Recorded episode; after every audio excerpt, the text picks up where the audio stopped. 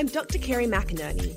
Dr. Eleanor Drage and I are the hosts of the Good Robot podcast. Join us as we ask the experts what is good technology? Is it even possible? And how can feminism help us work towards it?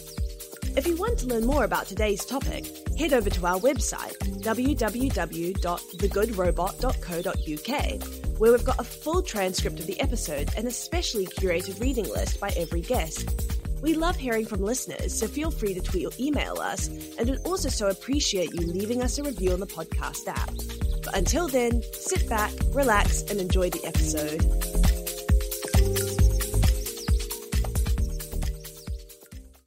This week, we're talking to Melissa Heikkilä, a senior tech reporter at MIT Tech Review, about image generation, porn, ChatGPT, and the stories that we tell about AI. We hope you enjoy the show. Brilliant. Well, thank you so much. So, just to kick us off, could you tell us a little bit about who you are, what you do, and what's brought you to journalism and writing about good or ethical technology? My name is Melissa Heikkilä. I'm a senior reporter at MIT Technology Review, where I write about AI and, and how AI affects us, individuals, and, and our societies. And uh, I think I've been one of those freaks who's always known that they want to be a journalist. Ever since I knew what a journalist was, I wanted to be one.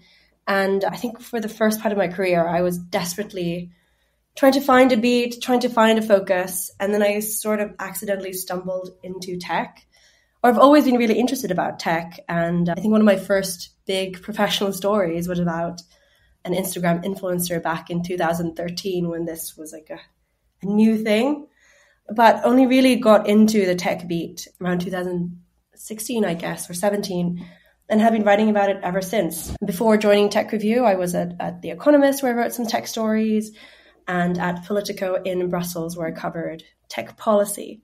It was a time when the EU in particular was really starting to like roll out the world's first tech regulations and the AI Act was still very much like a new thing then. So I really got to see how a piece of regulation gets started, you know, from the intense lobbying, the speculation to the first draft and then and then negotiations.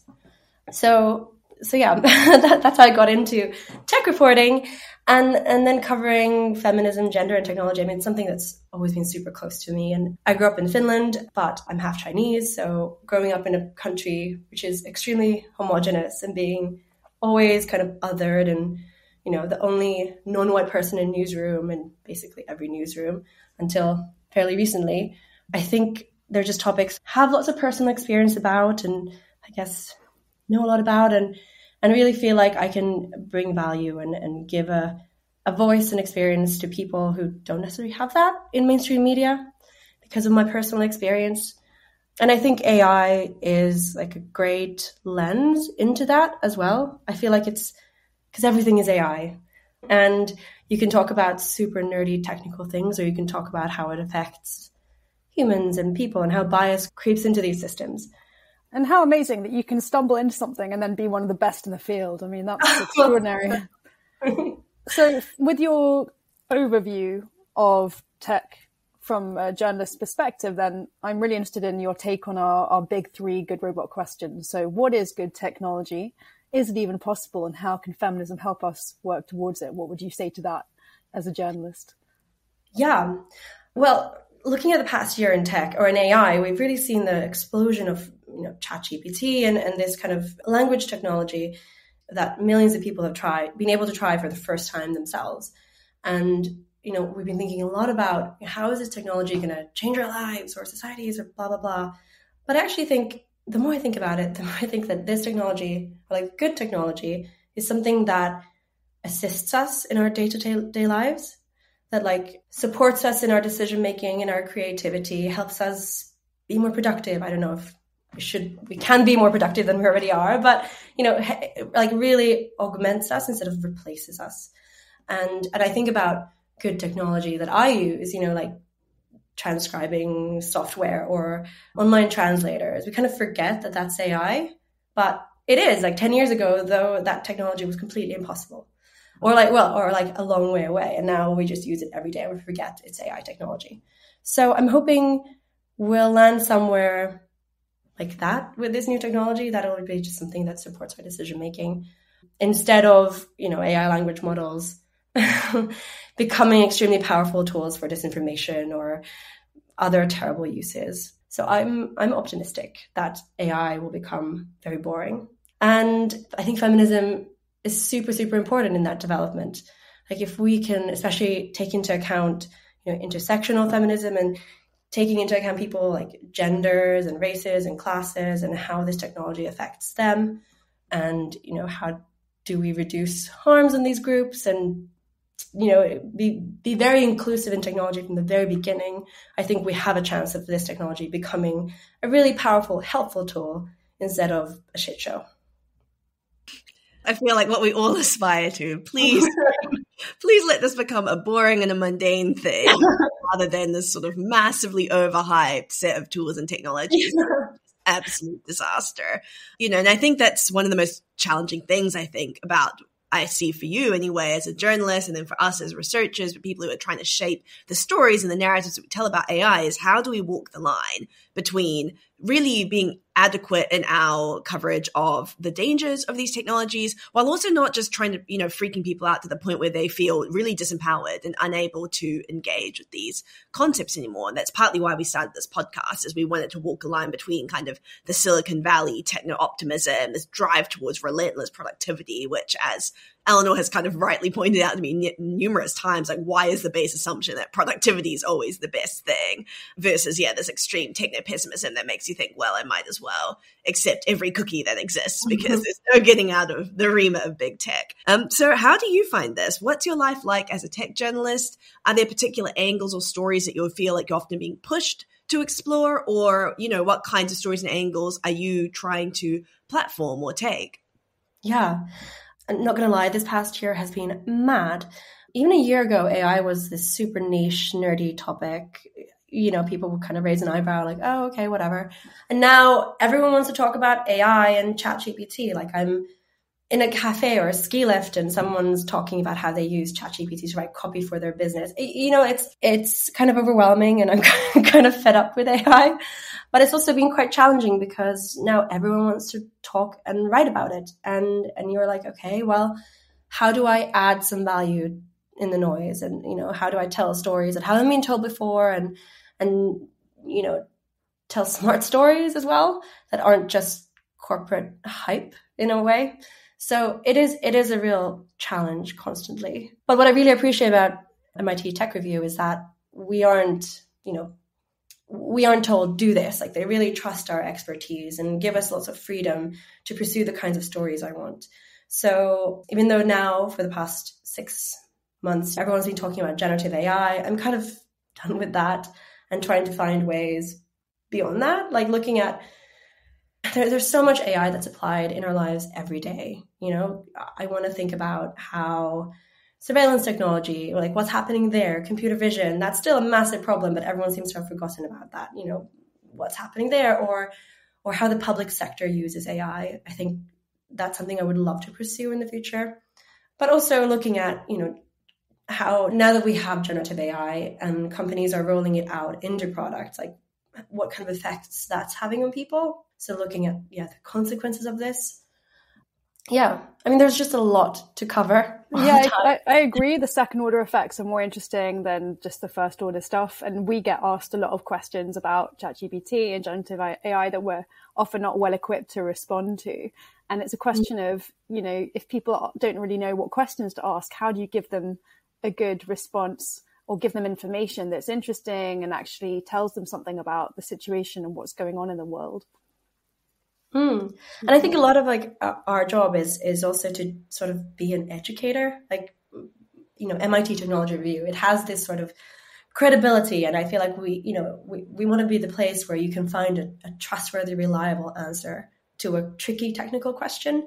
You know, and, and that's why it's so important always, always, always to say, okay, this is a good thing, but you know, we know it has these flaws or, or even just highlighting these technical flaws that these language models have that people don't seem to be really talking about. Like I wrote a story a couple of weeks ago about security vulnerabilities in language models. Turns out it's super, super easy to hack it for hack into them for outsiders to take control of your language model. And then if you're using that in a browser, you know, from through Bing or, or whatever, they can become extremely powerful scamming and hacking and phishing tools, which is quite a scary thought considering that now millions of people are using them and we don't have any sort of tools to prevent these kind of risks. Absolutely. And yeah, on the one hand, you know, it feels like these kind of ethical issues have been massively brought into the spotlight. And certainly I think Eleanor and I can completely resonate with, you know, just being almost very tired about talking about ChatGPT mm. or having this like very, what felt like a very niche AI ethics issue around large language models suddenly become, you know, a kind of dinner table talking point. Although your story about the ski lift did make me giggle a little bit because it's like you're like the living version of that Gwyneth Paltrow meme from a trial, which is half a day of skiing. Like, what's the big, the third order effect of ChatGPT? Yeah.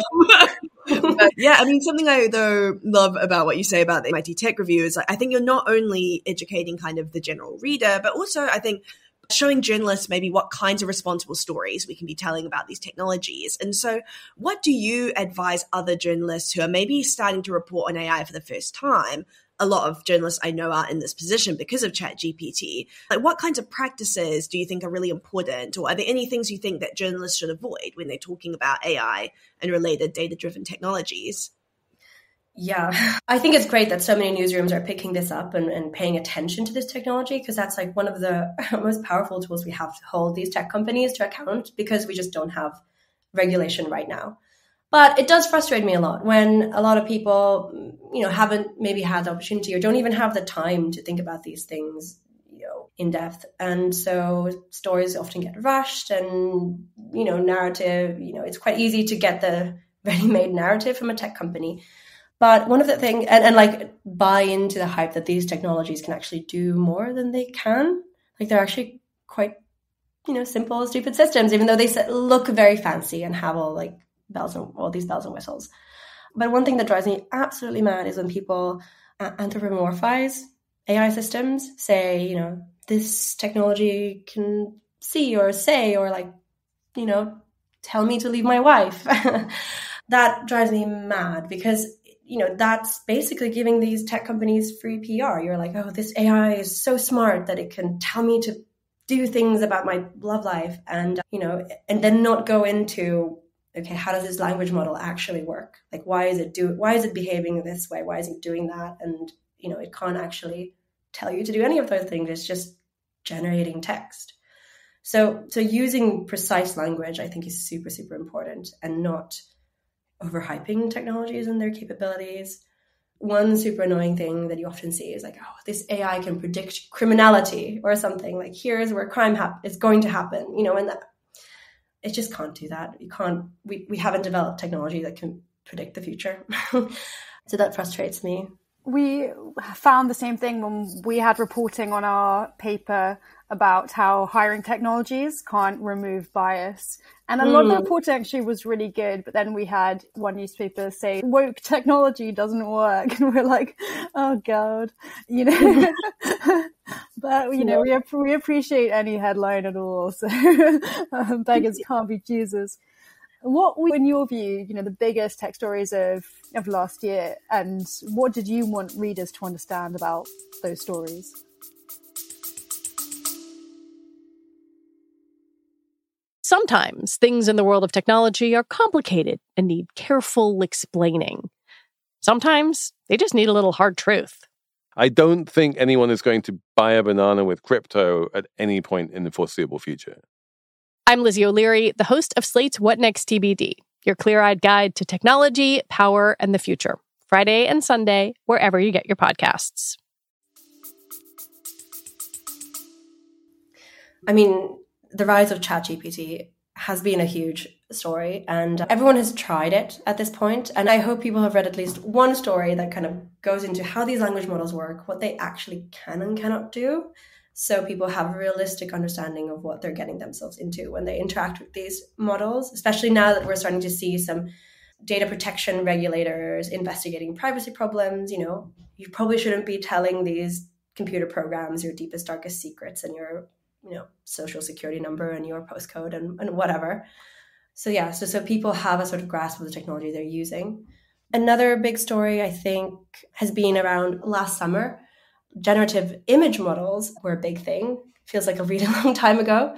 But kind of what goes into the data sets of these models and, and the kind of copyright issues, you know, because these AI models scrape the internet and that includes lots of, well, personal data, but also lots of copyrighted images.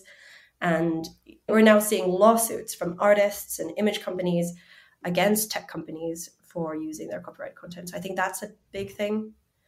Maybe we can skip to asking about Lensa because that's one hmm. generative image program. Can you explain it to our listeners? I actually had, for context, a male friend of mine be like, send me 20 pictures of you. And I'm like, why?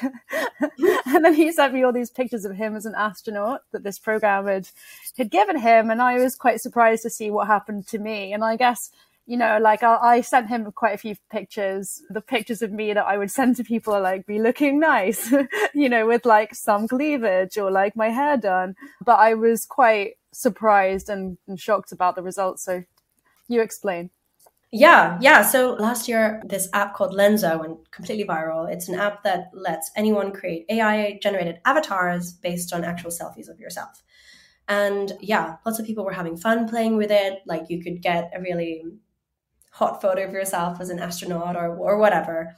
But when I uploaded my images into it, and as I mentioned earlier, I'm um, half Asian, all my images were highly sexualized, like super, like pornified versions of myself. You know, I had full frontals and, you know, no nipples, but, you know, massive boobs. Just, you know, I looked like a generic Asian anime character. And I think that was like a great example of how bias creeps into these AI systems because they scrape all these images from the web. And, you know, if you think of image models, a lot of free content with a text and image pair is porn. And um, if you look into the data set that went into building the model that fuels Lensa, you search Asian, it's just porn, which is so sad, incredibly sad. So, yeah, so it's quite disappointing seeing myself or like I wanted a really cool avatar that I can use on my socials. And instead, I got these sexy chicks that didn't even look like me. But then, funnily enough, when I that was when I generated images of myself as a woman. But then, when I generated images of myself as a man, I got great images. I got images where I actually look like myself. I'm wearing clothes. I mean, I'm still a you know, a chef or a uh, doctor, which are also kind of Asian stereotypes, but whatever, I'll, I'll let it pass. and yeah, I looked confident and assertive and, you know, wasn't modeled on a porn image. When you put your you put your face through the same program and you say that you're a man, the mm-hmm. images are more to your likeness. Yes, yeah, crazy. Oh my god. I know. I guess I guess it's how the developers have pr- programmed it, right? Like in the in the female filter, you have like fairy tale or sexy or whatever, and then the male one, it's just professional, smart, or wh- whatever. It's crazy. So it's like a ten years ago problem. Sorry, like, I, know, I can't believe you're allowed to bring that to market today. I know, but we haven't learned anything.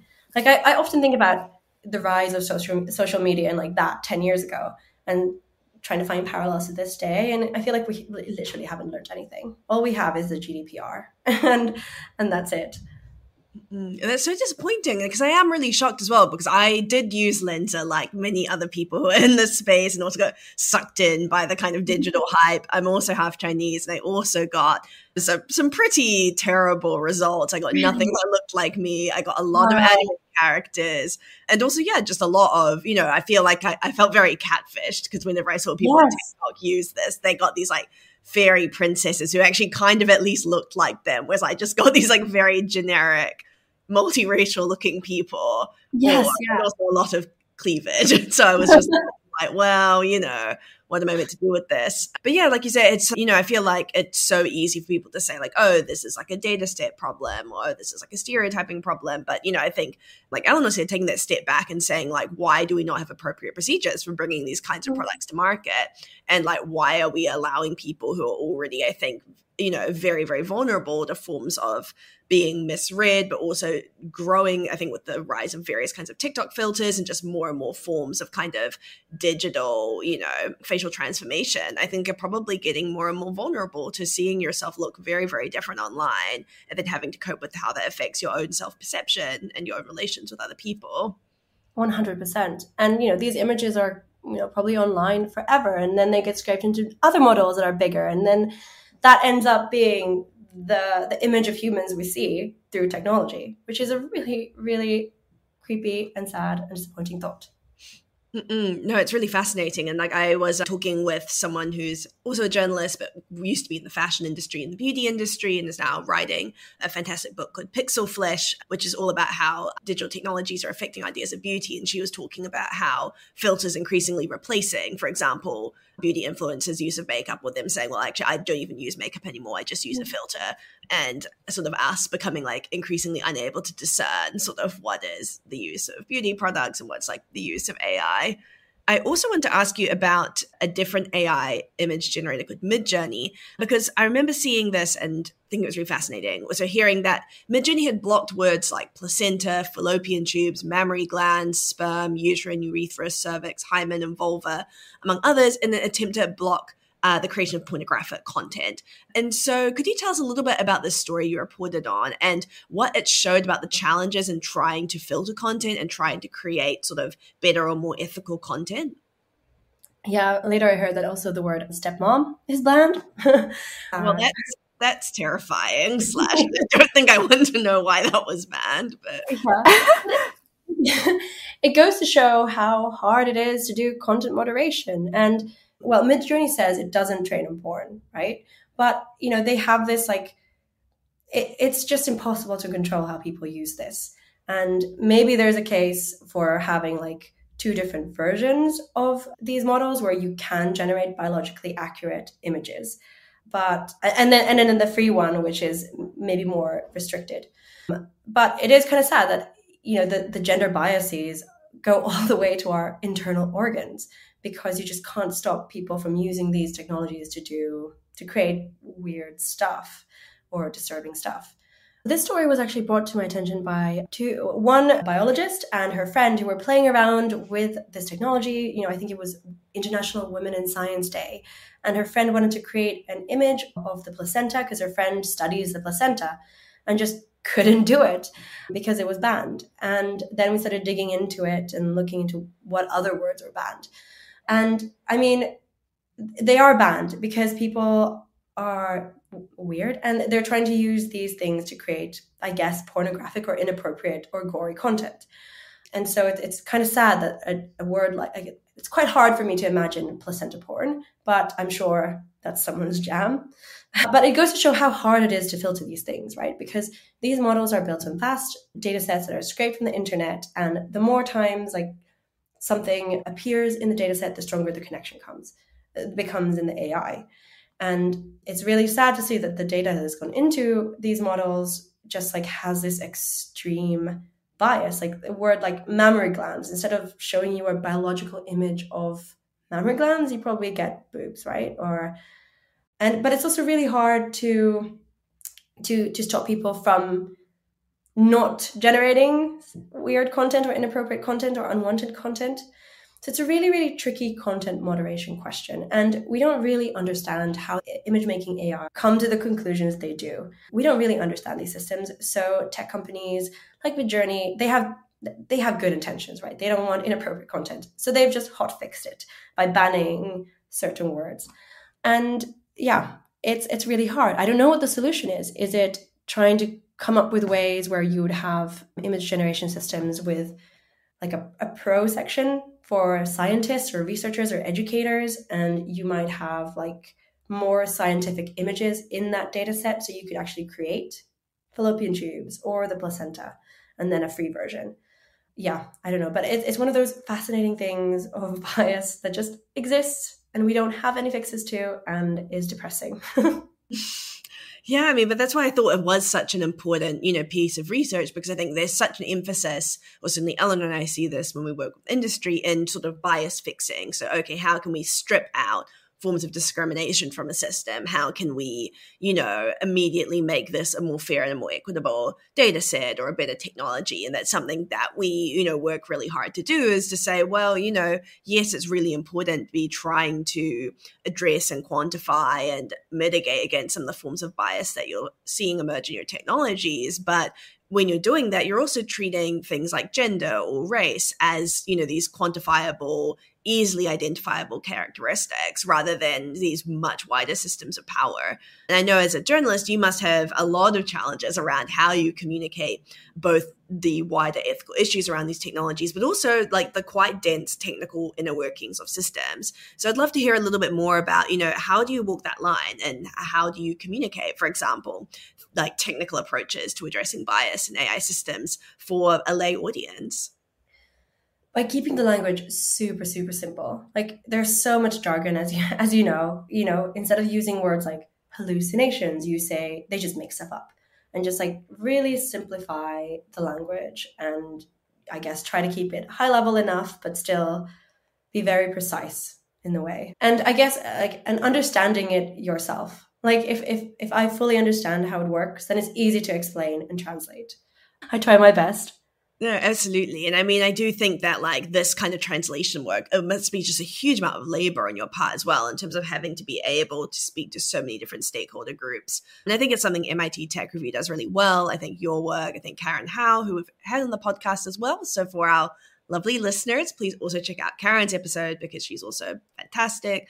And like Melissa looks a lot at these, you know, what Eleanor's called second order effects, or sort of how these technologies are actively being used, how they impact people's lives in very tangible ways. But I mostly just want to say thank you so much for coming on the podcast. It was really, really wonderful to get to hear about you and your work. And I've followed and really enjoyed your reporting for a long time. So, yeah, it's really nice to get the chance to chat. Oh, well, thank you so much for having me. I'm a big fan of the podcast. So real privilege to be here. Thank you. This episode was made possible thanks to the generosity of Christina Gore and the McArthur Foundation. It was produced by Eleanor Drage and Kerry McInerney and edited by Eleanor Drage.